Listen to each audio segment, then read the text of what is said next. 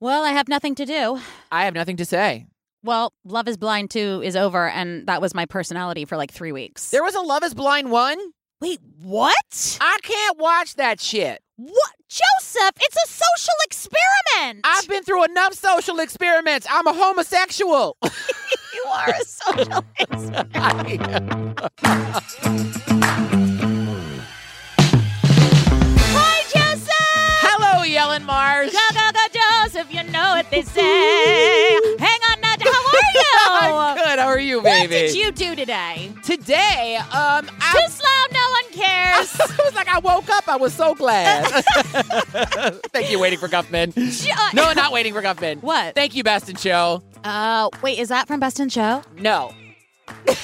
Wow, you dropped that like a ton of goddamn bricks. Hi, everyone. Hi, you guys. Welcome, welcome. Uh, we are here doing our show. We're doing, what is our show called? Obsessed with Disappeared. if you want more of the two of us not exactly knowing what we're doing at any time, join us on the Patreon. Yeah, join us on the Patreon. It's a little high pitched. You're right. I can bring it down a notch. We call it the Drama Club, and Uh-oh. the Drama Club is where we do the series that you tell us to.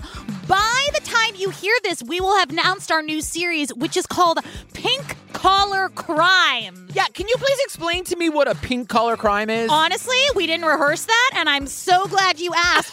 so basically, this show, it's a bit of a palate cleanser, right? So this show is all about the growing crime wave known as felonious females. oh, I like it already. and it's absurd and they're true stories about like the most unexpected women. We're talking PTA moms, we're talking chair women, cheer women. chair, chair women, like a I chair. you said cheer women. no, we're talking J. Crew wearing, pearls earrings having women that took big risks and really, it really didn't go great for them. It is hilarious, and he's wheezing over I'm here. sorry because you're like Pearl. What, what, is, what the hell did you say? But guess who hosts it? You're never gonna believe. Mary Lou Reddard. I've really butchered that name. Mary Lou Retton, Marcia Clark. Oh, It is so fun and absurd. We haven't started yet, but by the time you hear this, we will have started on it. It is going to be a blast. You also get three ad-free bonus episodes and our regular episodes without without ads. How's it going over there? What else do they get? I'm just watching the circus unfold in front of me. Yeah, you, you get access to our close friends stories on our Instagram. and you get first crack at merch and live shows. Now that's a big deal because our merch once sold out just in the Patreon, and so did some of our live shows. So it is a blast in the half. If you are able, come join us on the Drama Club. Anything else they need to know? I'm not wearing underwear. Great. Here we go.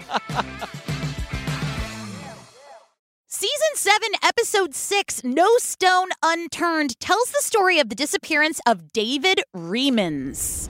A popular artist who lives off the grid vanishes without a trace. From the beginning, I felt something bad had happened to my brother. For him to not be around and his truck to be around was just wrong. Something was wrong. A close knit community comes together in a quest to find their friend. Everybody wanted to mount searches, but we had no idea which direction to search. Why would he leave the life that he's got? He's got a good life here. Foul play is clearly an option. Everybody was just feeling like we're running out of time. If he's still alive and he's hurt, we're running out of time. The clock is ticking while investigators race to find him. Everything that I tracked down uh, turned up nothing. It's just like I was chasing a ghost. And a family is left desperate for resolution. Somebody knows something. I'm sure of it. Somewhere around the world, somebody knows something about this case. Before we get started, Jeff, can you play the intro of the episode from like the, the beginning through the victim's name? August 8th, 2012. It's a warm and sunny morning at Quietude Farm, a 172 acre horse farm just outside Watertown in central Tennessee. 60 year old David Riemens is getting an early start after waking up in his unconventional home, a treehouse he has come to love living in for its down to earth simplicity. It stands on property owned by his longtime friends, Donnie and Laura Nestle. they, they just give me a lot of information off the bat. I got the date, I got the location, I got the person, I got the acreage. Yeah. I got the weather. Yeah. I, how fast do you think I'm typing, not Christopher? like, wow, That was a lot of It- information. oh, I was like, like Yeah. I need a stenographer. Somebody to help me out. yeah, the writer today was drinking a lot of coffee. Yeah, stole some of my Adderall. So it's August 8th, 2012, and here we are on a bright and sunny day at Quietude Farm. It's a 172 acre horse farm just outside of Watertown in central Tennessee. and we learned that David lives in a treehouse. That's right, a tree house. Yeah, I'm really excited. I'm curious more than anything. Yeah, And he lives in a treehouse on the property of his friends Donnie and Laura Nestle. Can I just say, like, they say that he loves living in the treehouse for its down to earth simplicity. Now, when I hear down to earth simplicity, I also hear pooping in a hole and wiping with some leaves and a prayer. Not the journey for me, but I'm not David. And listen, that shit worked out for him. So live in a tree, baby. I, I support your journey. Well, Laura tells us that no matter what, he insisted on sleeping in his treehouse, Yeah. right? Like, even though they invited him, like wind, rain, tornado, she says no matter what the weather. And for anyone out there listening who might live in a treehouse, could you just do me a solid and come inside when there's a tornado? Please. I worry about you. Think think about me. Pack up your belongings, grab a book, and go get some shelter. Not in honey. the treehouse. That makes me nervous. yes, the tree is not exactly fortified shelter. David has a busy day ahead of him if he's going to catch up with friends and run errands in town before driving up to Michigan to visit his family. He had planned on leaving by noon that day. He had his bag already packed. And after he finished breakfast, he continued with his typical day in Watertown, which involved having coffee with his friends. Baby, he was packed and ready to go. Yeah, so he ate breakfast and he went along with his day. So we get a little bit of David's backstory. He grew up in Kalamazoo. Yes. Real place, Kalamazoo, Michigan. and we see a young picture of David like around like 11 or 12. And then we get 20 something David. And I was like, you look like sexy Jesus. Baby, that hair is golden. That skin is bronze. David could get it. Yeah, he could lay on top of me for sure. He makes me.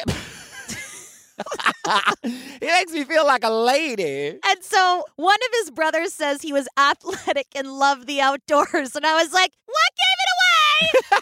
the treehouse?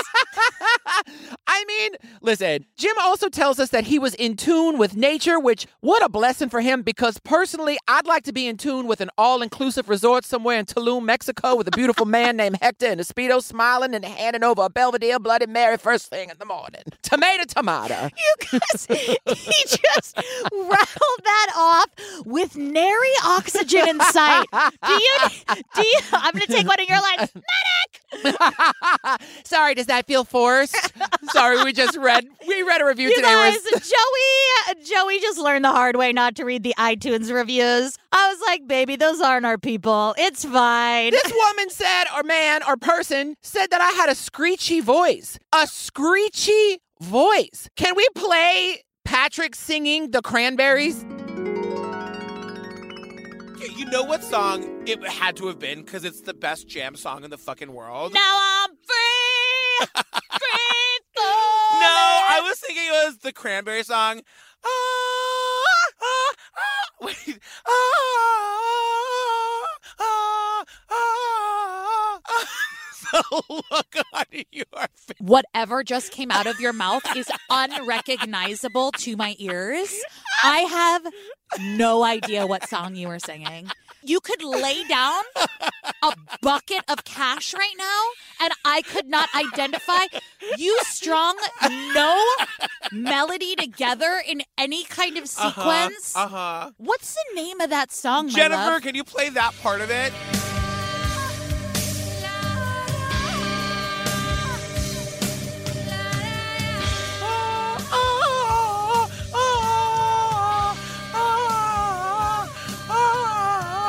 Sweetheart, sweetheart, sweetheart. Yeah. I love you so much. I would give you any uh-huh. organ you needed at any time. I'm going to beg you to stop singing. I'm going to ask you nicely. I'm going to use my indoor voice. Okay, great. Don't ever do that again. Screechy?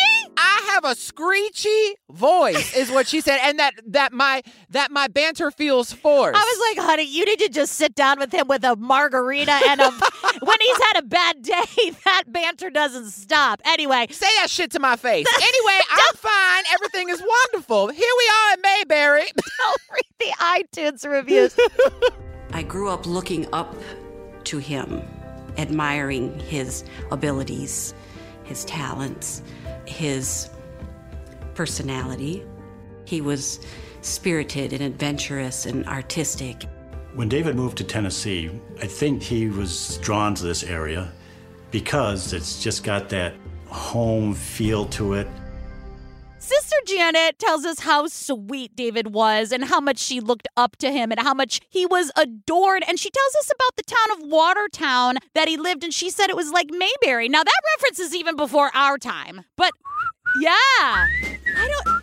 Isn't funny? Like, I don't even think I ever watched that show with my parents or anything, but you I know did. it. I did. I think my parents are probably older than yours. I mean, I watched I Love Lucy with my grandparents. Oh, okay. No, my dad loved that show, and I da- I remember watching it. And it took me a long time to figure out that that was Richie from Happy Days. Yeah, Richie from Happy Days. So it's a small town with a big heart and a lot of love. So David and his family were always visiting each other. Whether it was David heading to Michigan or his family coming down to Tennessee, they made a real effort to remain close. Through the years, he would come to Michigan on visits.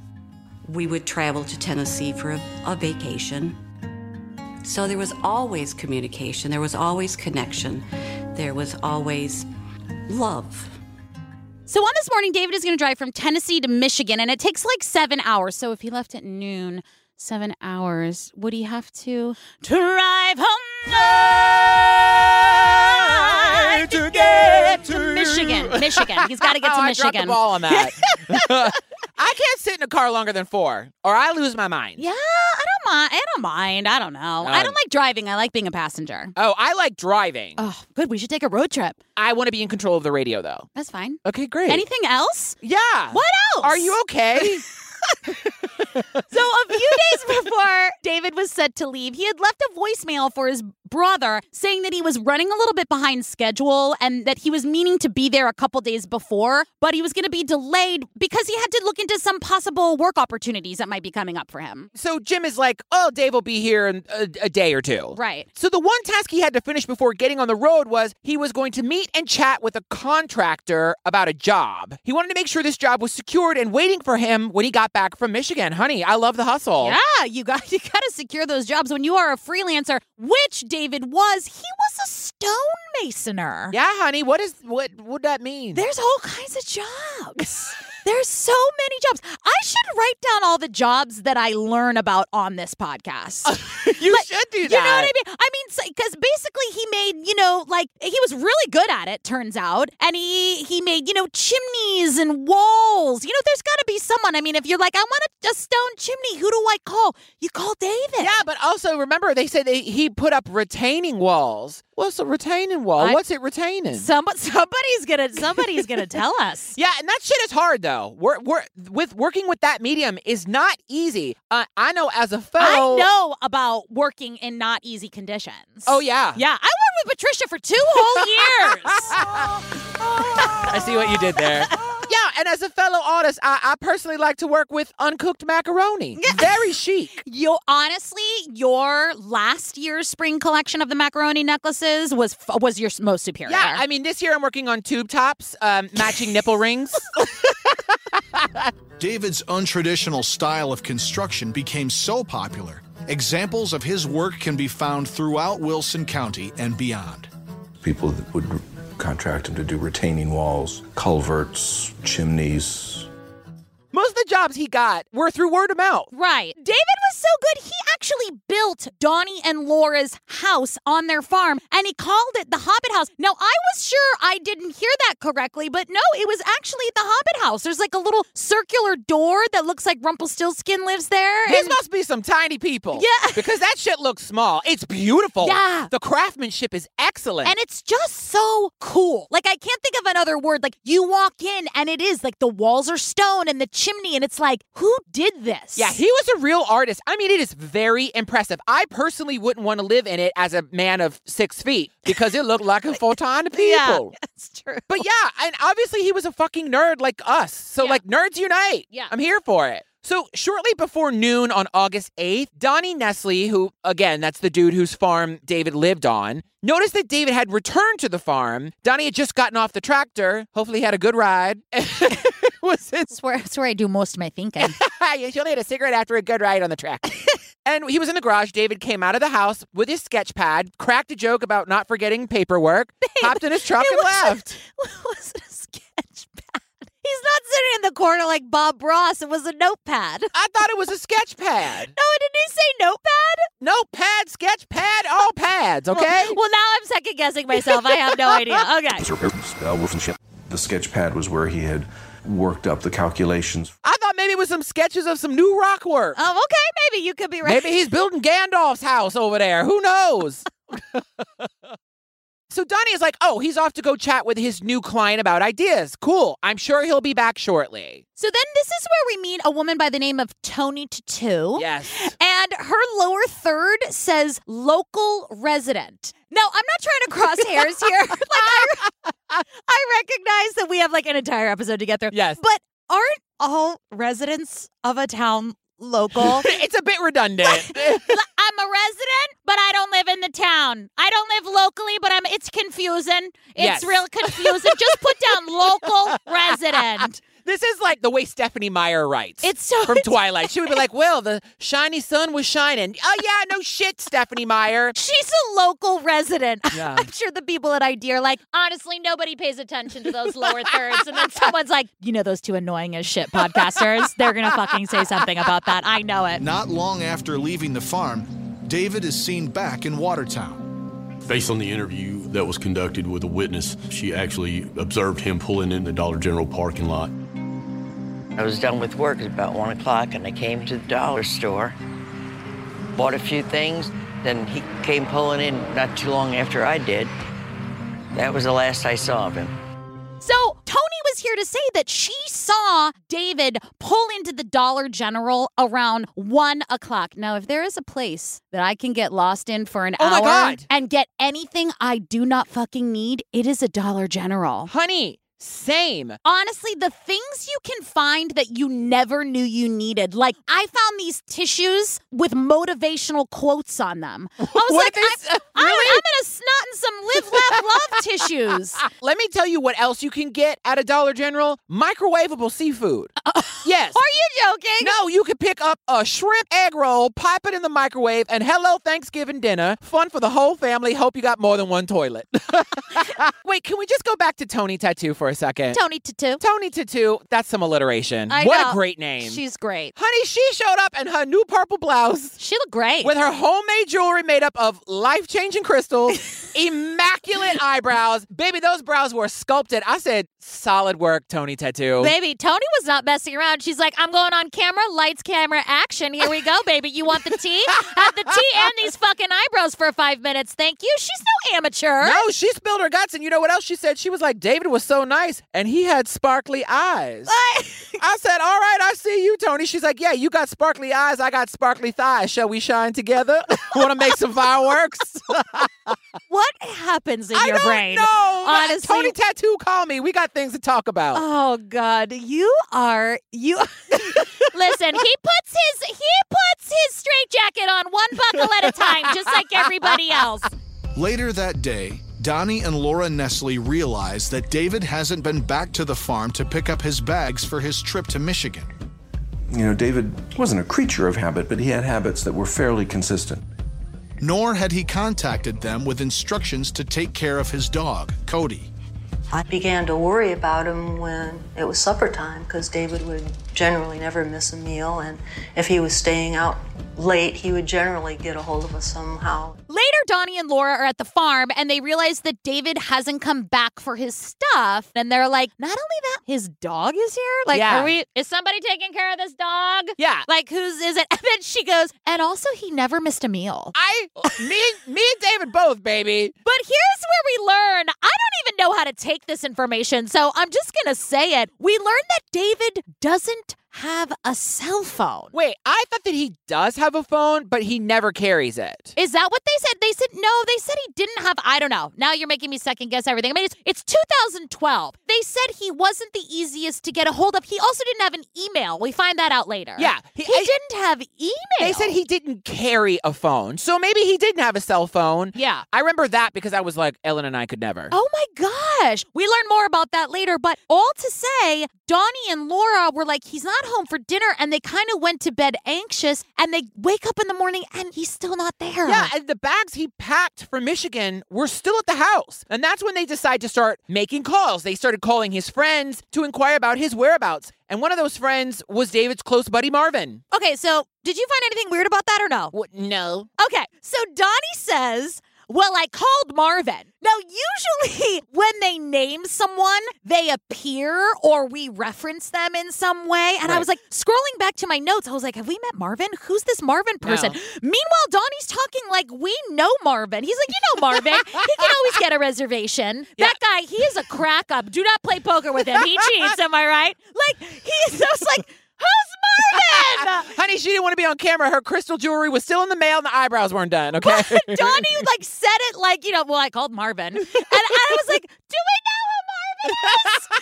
So Donnie says, Hey Marvin, you know, our best friend, have you seen David? And Marvin was like, No, he headed to Michigan. And Donnie was like, Oh, Marvin, you old so and so. Everybody knows how silly Marvin is. No, he didn't go anywhere. And then Marvin says, Oh, you know what? I got some news for you. His car is at the Dollar General. I was like, Bitch, then why did you think he was in Michigan? I mean, seriously. And Donnie was like, It's a what? I Yeah. mean, so of course, anyone who knows David is like, he wouldn't travel to Michigan without his truck. Highly unlikely. Yeah. Unlikely? highly unlikely. Highly unlikely. So- Please welcome to the stage, Holly Unlikely. no, that's a good one, Holly Unlikely. Holly, like hardly, Holly unlikely. Holly, yeah. Yeah, that's good. What's your favorite drag queen name? Oh, Kyle Posts in Kinky Boots was Witty uh, Bantor. Witty Bantor is really good. Tell them what your uh, in Kinky Boots. All of the drag queens had names. that we gave each other. yeah, what was yours? Mine was Terry Dactyl because of my monstrous arms. He's got long arms. Our friend Paul was CC Easy Flaps.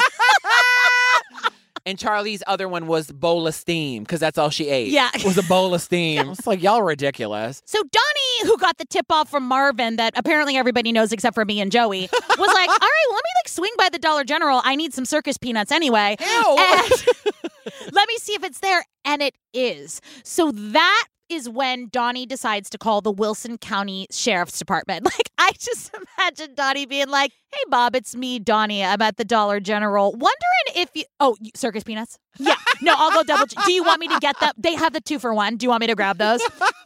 Anyway, uh, just called to tell you David's truck is there, and everyone knows that's like a big red flag, apparently. Absolutely. And so the patrol units head out to his truck to check things out, and the truck is in great condition. Nothing seems odd except for one thing. But there is one thing about the truck that seems strange. The truck was locked, which was unusual. I don't know that I remember ever having seen David lock his truck. Work. One of the benefits of living in a small town where everyone knows everyone. Lots of trust. I probably would still lock my truck. Lock your doors. I mean, maybe he had nothing of value. He's like, Okay, so in my side research, it turned out he actually had some power tools. And that might might have been why it was locked. They don't mention that in the episode, but that might have been why it was locked. But anyway, lock your doors. lock your doors. Yeah.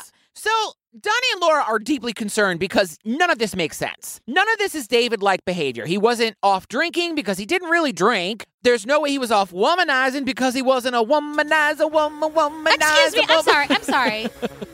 he was he wasn't a Please do not step on the toes of a recently unconservatorshipized Britney Spears. Oh my God. I can't help it. It's low hanging gay fruit. But why, why did they go zero to womanizer? I don't know. Is everyone okay? I mean, they live in a hobbit house. Uh, who knows? They were like, he wasn't a womanizer. I was like, wow, what are we talking about? well, they're just trying to say he wasn't off like having a fling for the Right, weekend. So Donnie called brother Jim to be like, hey, have you heard from David? And Jim was like, well, was he working? Maybe he didn't come home because he was working. And I was like, what? Who sleeps at work? What? So now all the brothers and sisters are involved. We have Janet and Wanda. They're David's sisters. They head to Tennessee, and slowly everybody is starting to get word that David is not here. Now remember, everyone knew David and they loved him. So folks began to reach out to Donnie and Laura asking, How can we help? And people wanted to organize search parties, but they had nothing to go on, so they didn't even know where to begin. Yeah, the family was like, I mean, I guess if everyone calls the police to take it seriously and escalate it, I was like, escalate it in Watertown, Tennessee, population in 2012, 1,729 people. I'm pretty sure that's the only thing on the docket for the foreseeable future. Wow, I didn't know that. Yeah, it's a tiny, tiny town. So I'm sure the police were like, we know. bring, bring, bring, bring. Hey, my friend David is missing. We got it. Wow, that is a really small town. Yeah, I know. That's what I'm saying. But the point is that everyone wanted to help and nobody knew where to start. Exactly. So the sheriff's department, they do begin to take the situation seriously and they assign Detective Stafford to the case. He's like, look, dude has no history of abusing drugs or alcohol, no criminal history. This guy was pretty straight laced, so we're gonna have to approach this from a different angle. So they start checking out his credit cards, debit cards, trying to find any transactions that could lead to his whereabouts. Right, but remember, he didn't have an email. He didn't have a bank card. He didn't have a credit card. And his living off the griddedness was something that people loved about him. They thought it was adorable and endearing. And I was like, well, you don't like that now, do ya? they were like, turns out it's actually, if you go missing, my dude, really hard to find you if you don't have an email, phone, bank card, or anything that we can trace back to you. I you. mean, it's wild. I feel like you and I would be so easy to find. Oh my God. I know I know something was wrong. Simply I'd be like, Instagram. Yeah. Ye- Yellen hasn't posted in five hours. something is very wrong. Send out the hounds. My little Italian fox is missing. I do it to stay safe and slightly insufferable. We started, you know, to just interview people throughout the community that had come into contact with David, and we kind of compiled a timeline of, of David's activities up until about one o'clock that afternoon. The only known scene that we had was the truck that was located at the Dollar General. They kind of retraced his steps, and everything brought them back to that Dollar General at 1 p.m. because he had coffee, he saw people. Someone was like, "Yeah, I saw him on the main road, that one main road at 11:30," and then everything just boop stopped right at one o'clock. Baby, they ain't a breadcrumb to be found. In fact, he pulled into the Dollar General and they looked through all the surveillance. He never went to the Dollar General. He I didn't mean- go inside. Well, that gave me chills when they said that. I know. All those circus peanuts nobody's eating or buying. Why do we have those? I mean, so now they're like, well, shit, let's see if there's any other cameras anywhere that can help. Turns out there aren't. So there's zero footage of what happened before or after he left the parking lot. Yeah. And so they run forensics on his car, and there is only one tiny, tiny little clue, and that are these really interesting bricks in a flatbed of his truck. So remember that job he said he was going to go Yeah. inquire about? They were like, well, actually, who was that? And where was that? And what was that job? I don't think he was being secretive. He was just like that kind of guy that nobody could figure out what he was doing. Yeah, now the only thing that David's friends knew was that he had been bidding on a new job, but no one knew who the client was. They didn't have a name, an address, nothing. So now it's been 72 hours, 72 hours Right. since David went missing, and there is virtually nothing to go off of. Nothing. And so we know David had met this old guy in town. And I'm not saying an old guy generally, that's all we know about him. That's, That's, what, literally what how they describe him in the episode. Yeah, they keep referencing him as old man. I was like, sorry, sorry, dude, if you're listening, we love you. Yeah, Or- we're not ageist. yeah, come to the drama club. Um, so he had met this old guy in town, and the guy was like, "Hey, you know, I have some interesting bricks. If you want to come take a look, and you can take my bricks, uh, okay." and we know that David went there and saw like two or three hundred of these. Yeah. vintage is the only word that's coming to my mind. What are they? They're like aged. Old ass bricks. They're old Jesus, I'm like, what are you trying to come up with? Old ass bricks, half of them stuck in the dirt. And he was like, Well, you want them bricks? You got to dig them out. So he got there, and this man was like, I'm building a house for my family. And, but you can, you know, as a matter of fact, um, you want to do some rock work? Yeah. And that was apparently the magical guy who he was going to go talk to about this pending gig. Yeah. So when David got home, he talked to Donnie about the prospect Right. of that job, saying, like, well, when I return from Michigan, maybe this will be my next gig. And he's like, I want to bid on this job, but I need to meet with the contractor. Now, David had mentioned to his friends that when he was at the older gentleman's house, that there were two construction workers who had been sort of laying down the foundation for the new place. But David was struggling to find out who the contractor overseeing that new property right. was. And and that's kind of like all we know of that whole situation. And Donnie and Laura are like, "Great, we'll start from there." It's like you're not going anywhere from there, my friends. I'm so sorry. Wait, but he did also mention, which why it made them even more suspicious, is that the two construction workers were somewhat evasive with David. Yeah. And they must have been acting weird enough for David to bring it up when he got home to Sure. Donnie and Laura. Yeah, yeah, yeah, yeah. Detective Stafford wants to find out if David actually met the older homeowner or the elusive contractor on the day he disappeared. With no names to go on, police need to locate this construction site. We believe that the construction site was possibly 20 to 30 minutes away from Watertown. And this was based on David going out to the scene on several different occasions and collecting these antique bricks, which we, he was very excited about. So Detective Stafford, who is on the case, now wants to know: Did he meet with that guy? Did Yeah. he make it to that meeting? But there's no fucking paper trail. Not even a name. Yeah, at all. And poor Detective Stafford, like, couldn't even get a hold of anyone. He's just like asking people, like, anyone do construction? Who's doing construction with some old ass bricks? I mean, so these people are just kind of like guessing. Yeah. And basically, they did some math I did not understand to figure out how long it took David to get out to where he was going and to get back, plus adding the speed limits. I don't know. All of it equals a big what in the fuck is you talking about for me? Because, I mean, do you remember? I mean, that part of the episode, they're like, well, if it took him, you know, it must be this mile, this many miles back and forth. And I was like, mm, you lost me. Okay. I love you. You're Okay. adorable. Oh, I'm not, a, I'm not a lawyer. I don't know this shit. Meet me in a courtroom. Anyway, make it make sense. Think about it. I haven't. So. Uh, so they come to the conclusion somehow through Ellen's math that she learned over in San Francisco, elitist school that she went to. And this place is probably within a 10 mile radius. Got it. Understand. Wow, betrayal never comes from your enemies, does it, friends? now we're talking a little over 300 square miles of area to cover, and that takes a lot of manpower and a lot of resources.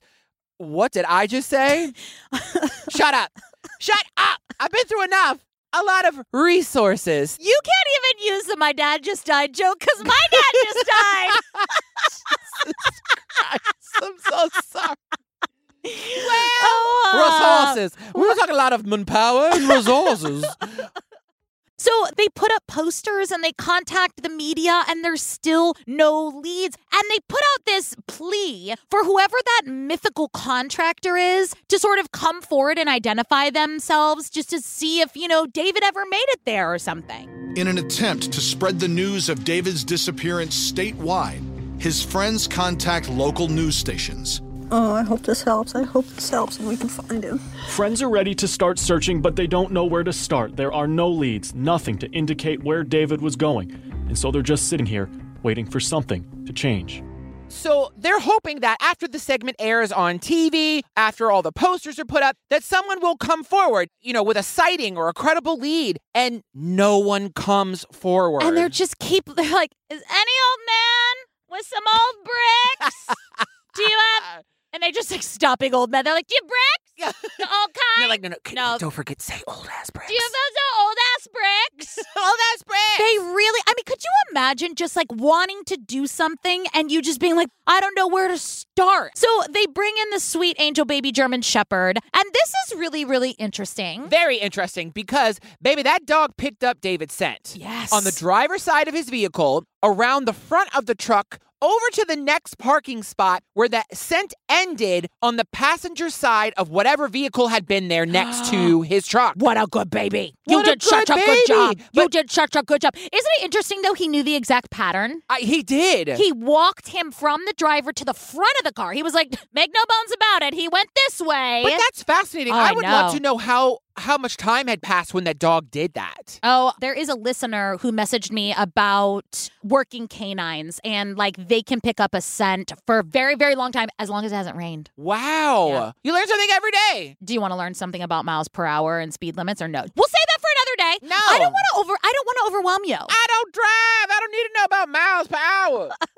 yeah, miles. you learn nothing about things that don't pertain to you. Just just eyes on the road, honey. Eyes on the road. I mean, I am American. Anyway. This new evidence proves to be even more troubling for those closest to David. The fact that he would go as a passenger in another vehicle with somebody that he didn't know would have been extremely unusual for him because he didn't like to ride even with me as a passenger in another vehicle. It made him really nervous. So we've always questioned that in itself for him to go off like that. So now we learned that this behavior is strange because Laura is like, look, he didn't even like to ride on the passenger side with me. And I was one of his best friends. Yeah, well, I always get wary when someone says somebody would never do something because, in the great words of Queen Bey, Oh, God, where are we going? I don't want to hear that. Because, first of all, how do you know? How do you know that that's true? I mean, Beyonce's right. How do you know when someone will, ne- you know, it's just, it's a very umbrella statement. I mean, granted, abducting an old man in broad daylight seems like odd and unlikely, Right. but still, basically, she said he would have never have gotten in a car willingly. Yeah. So now it's a big question mark for Donnie and Lori, and investigators are left, they can only speculate. Yeah. They're left with speculation. So they checked the surrounding area for car accidents, for missing people, and they said maybe he fell in a ravine. The Tanya Rider of it all. Ah, Tanya Rider, that story. I know, right? But I'm also like, some of these scenarios that they came up with, I was like, y'all are really reaching because y'all may as well be like, oh, well, he might have walked through a closet to Narnia and he's mesmerized by a fiddle playing Mr. Tumnus whose hips don't lie. For as much sense as some of this shit makes to me, but I'm not an investigator. Should be. Do you need an oxygen tank today? But if David did meet the old man or the contractor at the Dollar General parking lot and left with them in their vehicle, then what happened next? Investigators begin to speculate. So now they're looking for two things. They take to the air with some planes and helicopters, and they're looking for an accident, maybe, or they're still looking for that fucking construction site of old bricks. And Donnie says he went up like four or five times. Yeah, looking from the air. Yeah, and they couldn't come up with anything. So a day passes and it just gets sadder. And Sister Janet, she's very confused that something would have happened or that he willingly would have gotten into someone's car because she said he was very street smart. And I was like, Janet, I love you. He lives in a tree. So- and then Laura said, I don't think he had any enemies. Sometimes David could have some pretty smart remarks. Are we keeping track of smart remarks? Because you and I are, go- are going down like the Titanic if we are. I never make smart remarks. Never. He just opened a fan, you guys. He just opened a fan and sipped his unsweetened iced tea. My mint julep. well, he was also known for being frugal. He wasn't materialistic, but the detectives did discover that two days before his disappearance, David had made a cash withdrawal from the local bank. In fact, they had him on camera. Right. But they thought, like, well, maybe this was in preparation for his trip to Michigan. Yep. But if someone saw him taking out a large amount of cash, maybe they thought to themselves, like, I want that money. Yeah, it, it could have been. And so we learned that Watertown doesn't have a lot of crime, but they had a lot of meth. A lot of There's meth. a lot of meth. So then they think maybe he walked in on something and maybe someone took him and hid his body or something happened. And do you know that it's almost impossible to hide your own dead body? I've heard that. Where have I heard that before? When it comes to hiding your own dead body, he says it would be nearly impossible to hide your own body. I mean, maybe with some gumption and fortitude, maybe you could hide your own dead body, but it is nearly impossible.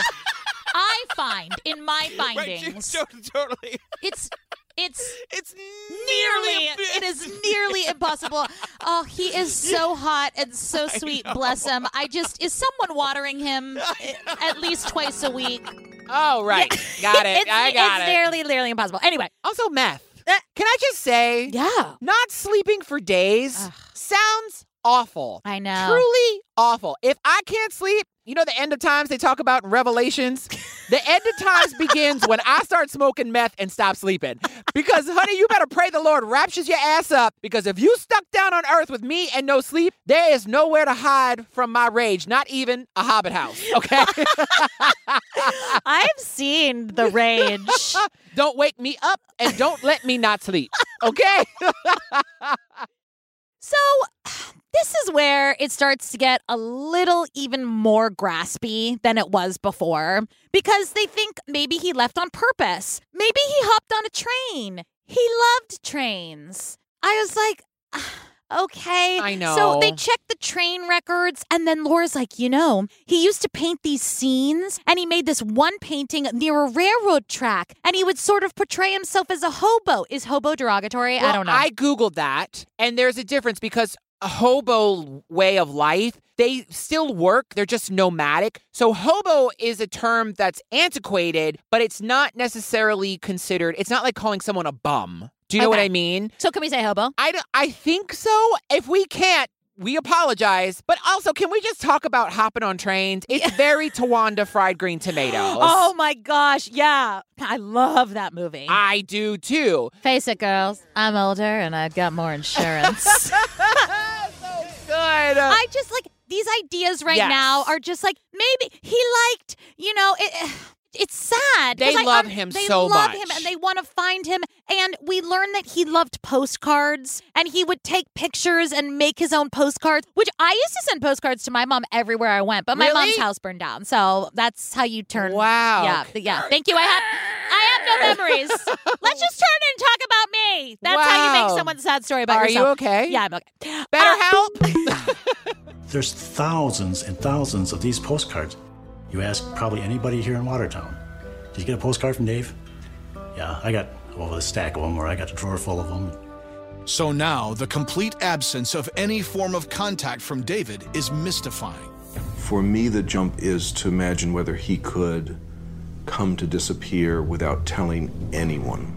These people are just confused and they're sad. And I'm sad for them because I can see how heartbroken they all are. They love him so much that they're trying to romanticize a film like scenario. yeah. You know, it's it's very movie like. And I I don't know. They you know, they go on about how adventurous he was and I understand the impetus to keep someone alive in your memory. Yeah. They start to talk about the historic railroad. He wasn't on the train. He didn't get on a train. He didn't get on a train. No. You know, and the detective on this case was like, this is the first time I've worked on a case, and I genuinely had no inkling as to what happened. Everyone is so lost. You know, every you know, like they have hunches or they have a tiny lead. They never had a single lead. We'll hear it time and time again. They're like, someone called about this, someone called about ah, it didn't pan out. Yeah. There were none of those. There was none of it. I mean, like we were talking about, there was a lot of romanticizing of what could happen, but there's just no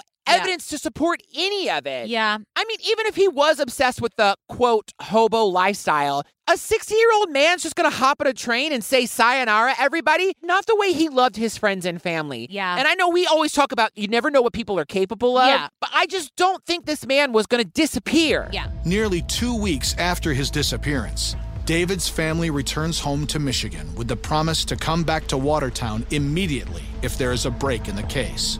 My sisters and I were devastated when we had to go home without any anything. We were just completely empty-handed. So at this time, the family heads back to Michigan and they're just kind of hoping for the best. But they got to that time and we it, it happens every episode where people is like, okay, we kind of have to resume our life. As debilitating and as sad as it is, we can't sit in Watertown just spinning our wheels. And, you know, the family is sad and traumatized and stressed. Now, this next section, I got a lot to say. Yeah, so, okay, Sister Janet is so distraught over. I mean, listen, anyone who's been through any kind of traumatic experience with their family, it can manifest physically. Absolutely. Absolutely. So she went to go to her chiropractor to get work done on her, and then something strange happened. While she was visiting the chiro, she discovers an old photo mysteriously tucked in the medical file at the office. And it was a picture of her and her cousin at this place that David used to love to take them called Burgess Falls.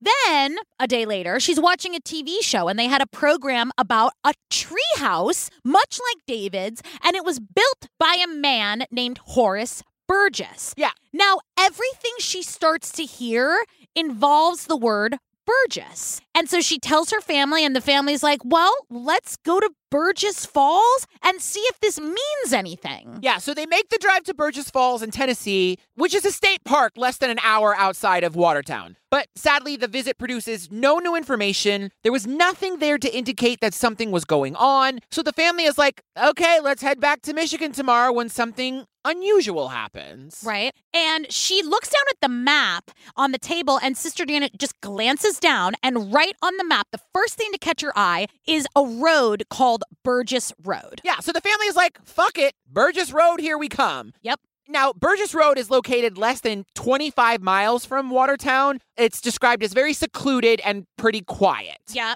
So they get to the end of Burgess Road and they find houses and driveways, right? But they can't go any further because it would be trespassing on private property. So the family meets another dead end. And they're like, I mean, the falls were beautiful. I know. they're like, we're going to go back. So this is what I want to talk about that. Yes. All right. Has something like that ever happened to you? Right? Like you notice something new, like a word or like a brand of clothing or a song, like you see it and then you see it all the time? Yes, totally. So I did a little bit of research because I was like, wait, what is that called? There's actually a name for it. It's called the Baader Meinhof phenomenon, and it's more commonly known as the frequency illusion. So I did a little bit of research. The Baader Meinhof phenomenon says we only see what we are either consciously or subconsciously seeking out. Sure. So it's an actual real thing. My whole point saying that that wasn't a sign. Right. It was just like you were more aware of that word and then you were looking for it. Sure. You didn't mean to be looking Yeah. for it. So she was doing that and I was like, what do you think that is? Yeah, bless her heart. I know, You bless know- her heart, but like it's it's just so fascinating because I was with her. I was like, is this gonna be something? I really thought it was going to be something too. and and it wasn't. It was nothing. Much like my career. At this point, it's a sense of here we are again, empty handed. We're going home again with nothing. I can't verify anything. I have no direction. I only have this word. It's a final crushing blow for Janet and her siblings. So, all to say, the family cuts their losses and they get ready to like go back to Michigan again. Yeah, and at this point, there's nothing more to go off of. And friends of David talk about how loved he was, what a great guy he was, a great friend. And after he went missing, there was an, an exhibition of his artwork to honor him. And really, his artwork was cool. I know, it was really cool. Really cool. And I loved it because we get to see inside his mind. Yeah. You know, a glimpse Yeah. into his into his creative parts of his mind. Yeah, I have done some artwork into the creative parts of my mind. Oh, really? Blank canvas.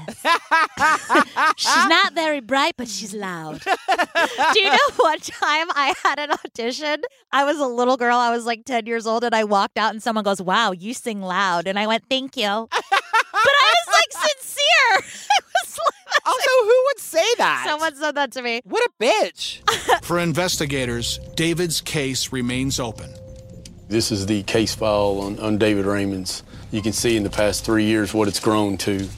So the detectives are frustrated, and the family, they say, are confused but hopeful, which in a nutshell explains my past two years. And Shut up. it's true. And the detective shows us in his vehicle. I, I love I know, that say, accent. My vehicle. My vehicle.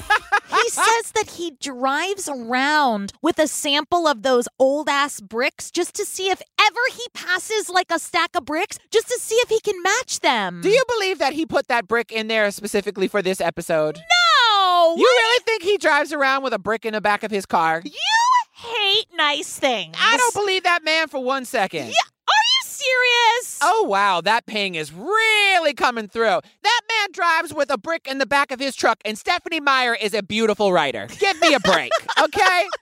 I believe it. Do you believe in magic? Uh, uh, anyway, he's Oh, like, if see, I ever I thought we were find- going there. Sorry. If I ever find these bricks, I'll be sure to match it. I'm not. I'm not. It's a sweet sentiment. I don't buy it. So there is an acknowledgement that the case may never get solved. Some of his family believes he's still alive, some don't, but they are united in their continued love for him and the fact that he was a wonderful man. Honestly, he does seem like a great guy. I know. Just, yeah, very, very sweet. So that's sort of how it ends. And we have some follow up research. Yes. Did you do some research, Joseph? Yes, I did do a little research. Okay, just look going right off the top of my head here. Look at you. Google's free for all. I had no idea because Patricia didn't know how to use the Google machine. Go on. Tell me The what you learned. Hey, Google. Well, they found his remains. Yeah.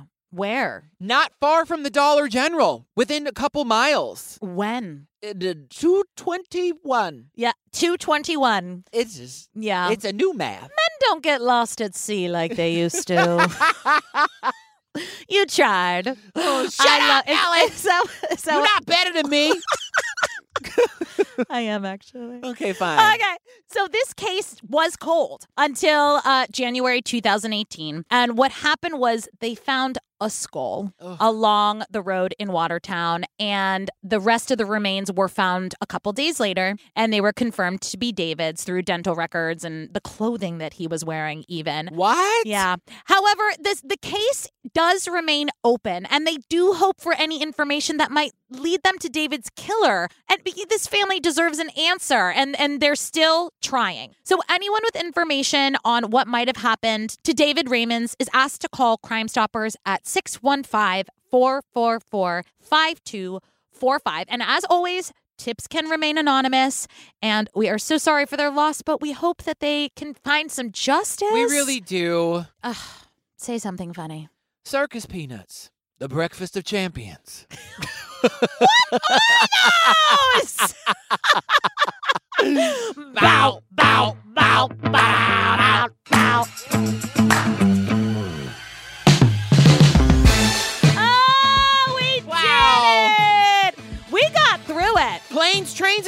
automobiles. I mean, yeah. Literally on this case. Fried green to Tawana!